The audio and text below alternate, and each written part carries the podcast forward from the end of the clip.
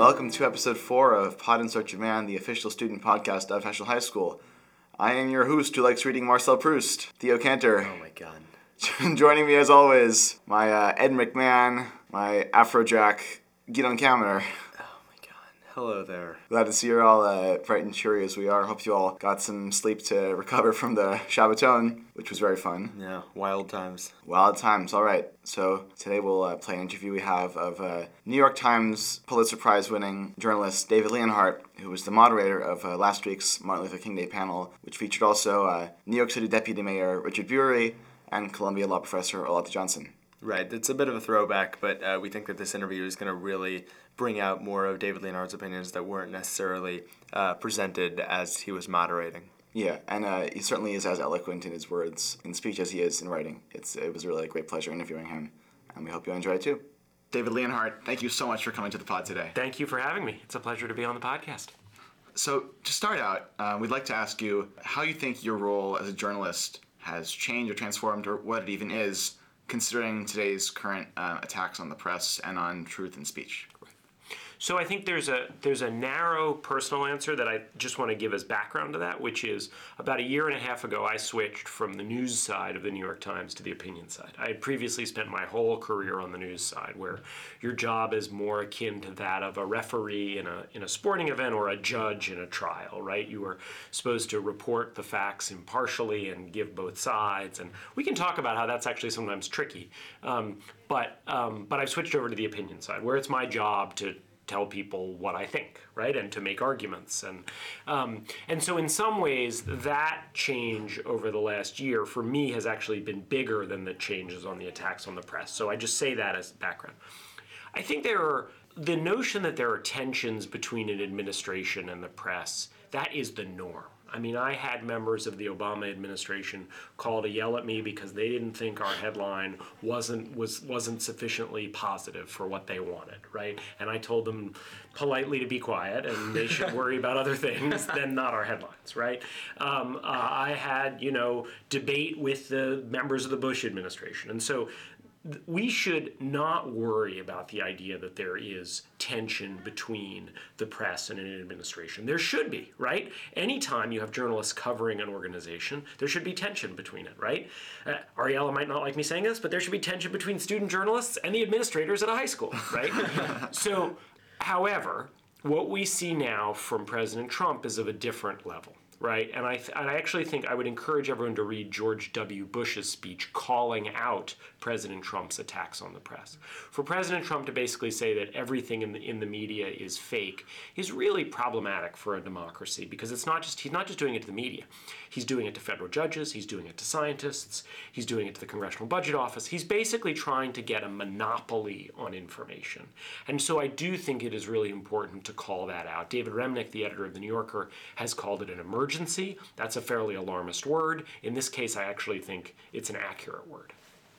That's uh, certainly concerning. And I, I know that um, you, you say we should, uh, you know, journalists should pay no heed to the um, vitriol spewed by authorities, but do you think that the, the business of journalism is threatened? Do you think that the institution of the media, I know that the credibility is threatened, but do you think that the, the institution of the media, like could, could newspapers or, or TV stations start closing down because of like the monopoly on the truth that has taken shape in terms of uh, what President Trump is doing?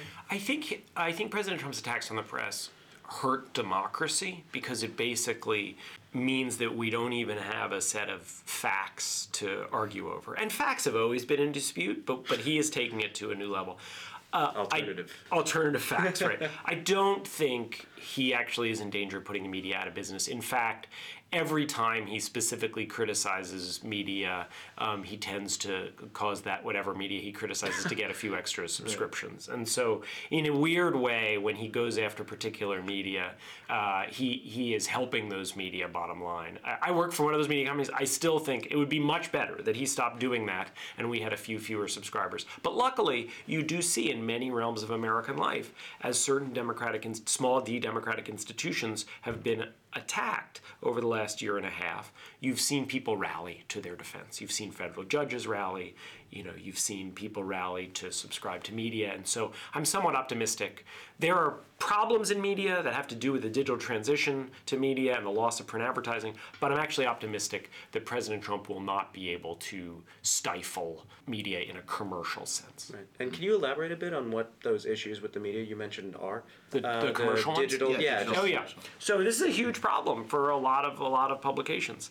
Um, the Times is in a very lucky position, but most publications are are really struggling. And in in a very basic way, um, advertising is what used to pay for media. It's true of TV, right? You didn't have to pay to watch the network news. You still don't. Um, and while you had to pay to get a newspaper, what you paid for that newspaper or what you paid for your weekly magazine didn't actually cover the cost of it. Advertising really covered the cost of it. And print advertising is in freefall. Uh, and so um, digital advertising uh, just isn't as lucrative as print advertising for a whole set of reasons. And so basically, what has had to happen is the very strongest media brands are able to go to their subscribers and play, say, please pay us for what we do. And the New York Times is doing extremely well. We're very fortunate. We have three and a half million people paying for our journalism, so we're doing great. But a lot of local newspapers do not have the ability to go to people and say, give us money. And so, what I really worry about, separate from the current moment with the Trump administration, what I really worry about from a media perspective is that local journalism plays a crucial role in a democracy, telling people what's happening at their city council, at their school board. Um, it can help get rid of corruption because people know that, that people are watching. And I don't think we yet know how we are going to replace the local journalism that has played such an important role in this country over the last many decades. So the greatest threat, threat to the media may actually be this phenomenon that's been taking hold throughout the country, completely separate from politics. Yes. Thank you. So I guess on a, on a different, slightly different issue that is very fresh in our minds now, coming from the panel discussion that you just moderated, um, we'd like to know more about um, your thoughts about the NFL protests um, that we got to by the end of the panel. So um, you spoke of uh, some of your views about them. So could you perhaps expand? On Yeah. What you're saying? Yeah, I sort of, I, in the end, almost no one agrees with my views. because, on the one hand, um, I believe, as I said at the assembly, um, I think what the players are doing is really admirable. I agree with their cause. I think they are right that police mis- mistreatment of African Americans is a tremendous problem in this country. I think it's selfless of them to decide they're going to devote their time and attention to this when it actually, for most of them, they, they may be pulled over by police officers, so it's not totally distant from their lives. But these are very affluent people who mostly are able to go through their lives without a lot of problems. And they are able, they have decided they are going to spend their time calling attention to it. I think that's enormously, enormously admirable. I think it's a good example of my colleague David Brooks had a column this week where he said, he cited John Stuart Mill, and he said, democracy isn't something you just kind of do on the side as a citizen. You have to live democracy. And I would argue that these players are living democracy. Having said that, I don't think it's the most effective form of protest, or I don't think it should be the only form of protest, because what ends up happening is that people who already agree with the players say they're not really protesting the flag. They're protesting these other things. It is not disrespectful to the flag. Kneeling can actually be a sign of respect. And I don't I think only the people who are already persuaded believe that. I think people who either oppose the protests or who are somewhere in the middle say, give me a break. Kneeling during the national anthem is a sign of disrespect during the national anthem. In fact, it's intended to be. It's intended to say our country isn't living up to the ideals of the national anthem. And so I contrast it with the civil rights marchers who very consciously wrapped themselves in the symbols of patriotism. And they said civil rights are more in tune with American values than racism is. And so Professor Johnson during the assembly had this lovely dichotomy where she said sometimes the point of protest is just to grab people and make them pay attention to something. The players have been successful at that. Sometimes the, the role of protest should be to win hearts and minds. And I don't think this form of protest is going to win hearts and minds. And so it doesn't mean I think they should stop. They certainly have the right to do it. But I think people who care about this issue should think a little bit about what are some forms of protest that might win hearts and minds and new people in ways that kneeling during the national anthem just isn't going to win people over. Yeah, you actually had a back and forth with Ta-Nehisi Coates about this, if I'm correct, right? Right. So I wrote that what I basically just wrote what I just said in a column and um, Ta-Nehisi Coates went on Pod Save America. I mean, he didn't go on it to talk about my column. He was on it to talk about his book and, and his great work. And he said, you can go back and listen to it. He said he said something nice about my work and how he usually um, uh, uh, admires it. But then when he read that, he wanted to throw his computer through the window.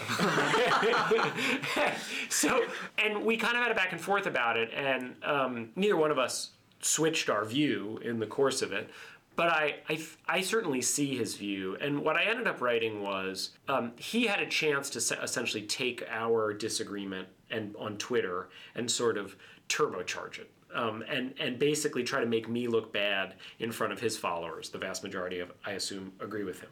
And he didn't. And instead of trying to turn it into a sort of spat where we were each trying to score points, he wrote me an email. And he said, Here's why I think you're wrong and here's what I wish you would spend more time thinking about. And I was enormously grateful that he did that because I think too often in our debates we go from disagreement to basically it becoming personal and us trying to win a victory or make the other side look bad.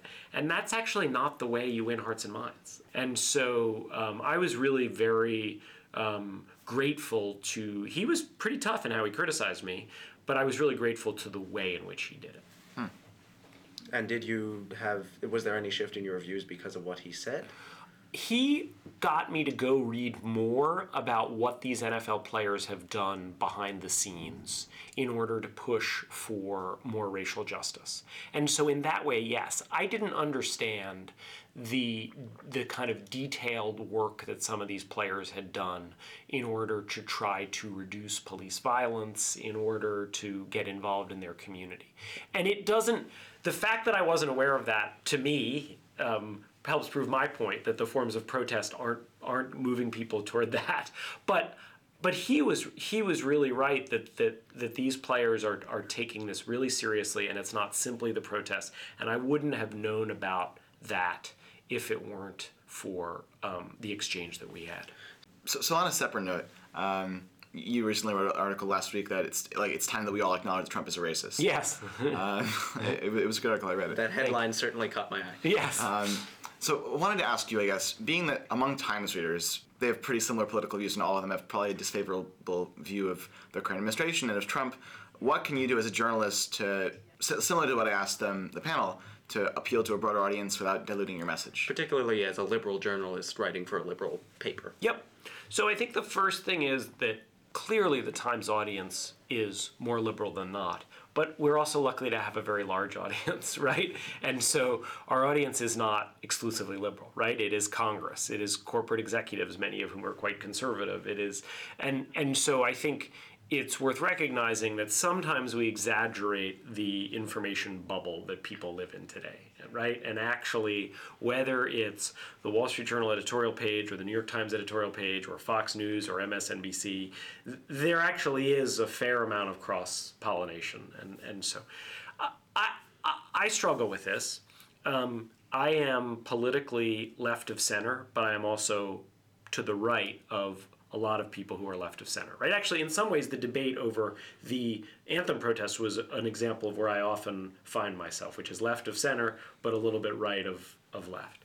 And so um, I, I think what I try to do is be honest about the conclusions that I've come to and walk people through why I've come to those conclusions and hope that in the process of doing so that you might persuade people. So in the case of the article that you're talking about, in which I argue that it's time to acknowledge that President Trump is a racist.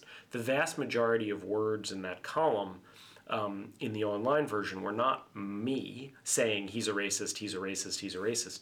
They were quoting President Trump's words themselves. And my hope would be that when someone, if someone sees me say he's a racist, that might not persuade anyone. But if someone sees Donald Trump saying he doesn't want to have a black accountant because he believes blacks are lazy, well, that might persuade them that in fact he harbors some attitudes that are not exactly race neutral, right? I did not know he said that. And so yeah, he said it before he was president. Oh, my goodness. And and and if you look at this list, it's a long list, right? So if you want to try to excuse any one quote as well, maybe he was taken out of context. It's really hard to excuse that when you look at the full list. When he calls a Hispanic Miss Universe Miss Housekeeping, you know, when when he goes to uh, you know a group of Jewish donors and says, first of all, describes them as donors, and second of all, says you all are negotiators. I've never been in a room with so many negotiators. I mean, I could go on and on. Native Americans, Korean Americans, um, Arabs, just again and again and again. You know, it is clear that he has an obsession with race, and so to your great question,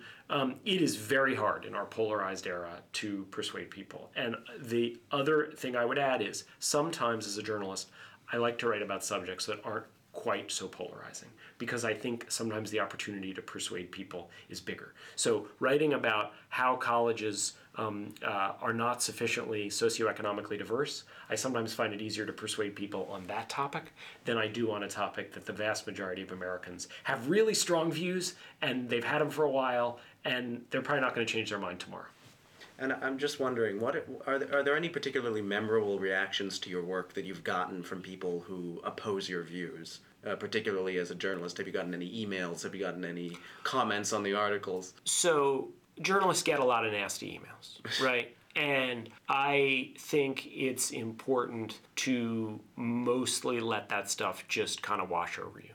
Um, uh, you know, I get anti-Semitic emails, um, you know, about about how ugly I am and my nose and stuff like that. and I think what's important to realize about that, particularly if you're in a position of relative privilege, which I am, right, um, is to realize um, how much worse that is for other people. It is much worse for female journalists than it is for me. It is much worse for journalists of color than it is for me. Um, uh, fortunately, the more memorable emails I get are the thoughtful criticisms, the people who say, Did you think about this? Um, uh, did you, you know, it's things like the Ta-Nehisi Coates email where you say, where someone says, Hey, I disagree with you, and here's why I think you're wrong. And those are the emails that are, are really um, uh, quite, quite rewarding to, to receive.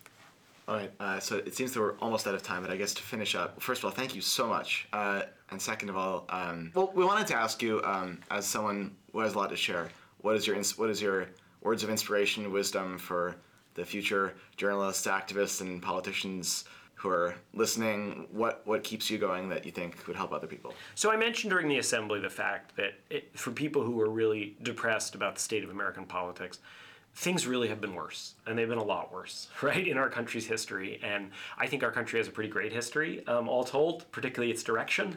And so don't get too down, right? Uh, um, uh, people who came before us have, have dealt with um, worse things than we're dealing with now and managed to overcome them and keep going.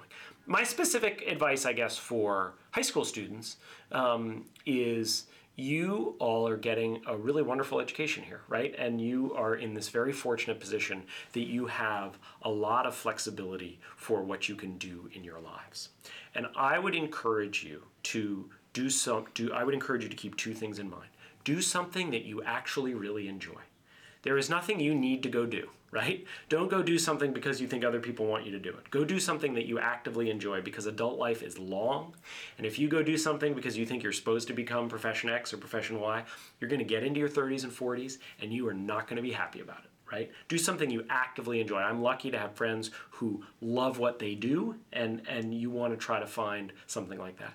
And then think about a way that you can play a role in a community right? Think about a way you can do something um, that uh, that's not just about you, whether that's in your job or whether that's in your volunteer work, but ideally in your job, having a job that interacts with our community and our society with whatever your passions are, because it is not only is it sort of a good thing in the larger sense, but it is much more rewarding to feel part of something larger. And so, for selfish reasons, I would encourage people to do something that is connected to something larger because I think you'll find it much more rewarding.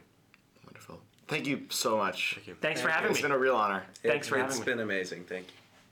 So we hope you enjoyed that really amazing and inspiring conversation with David Leonhardt. We hope that it leads you to do some introspection, what it means to be a civically engaged member of society, to be well read, to be aware, and to be a member of a movement or a protester.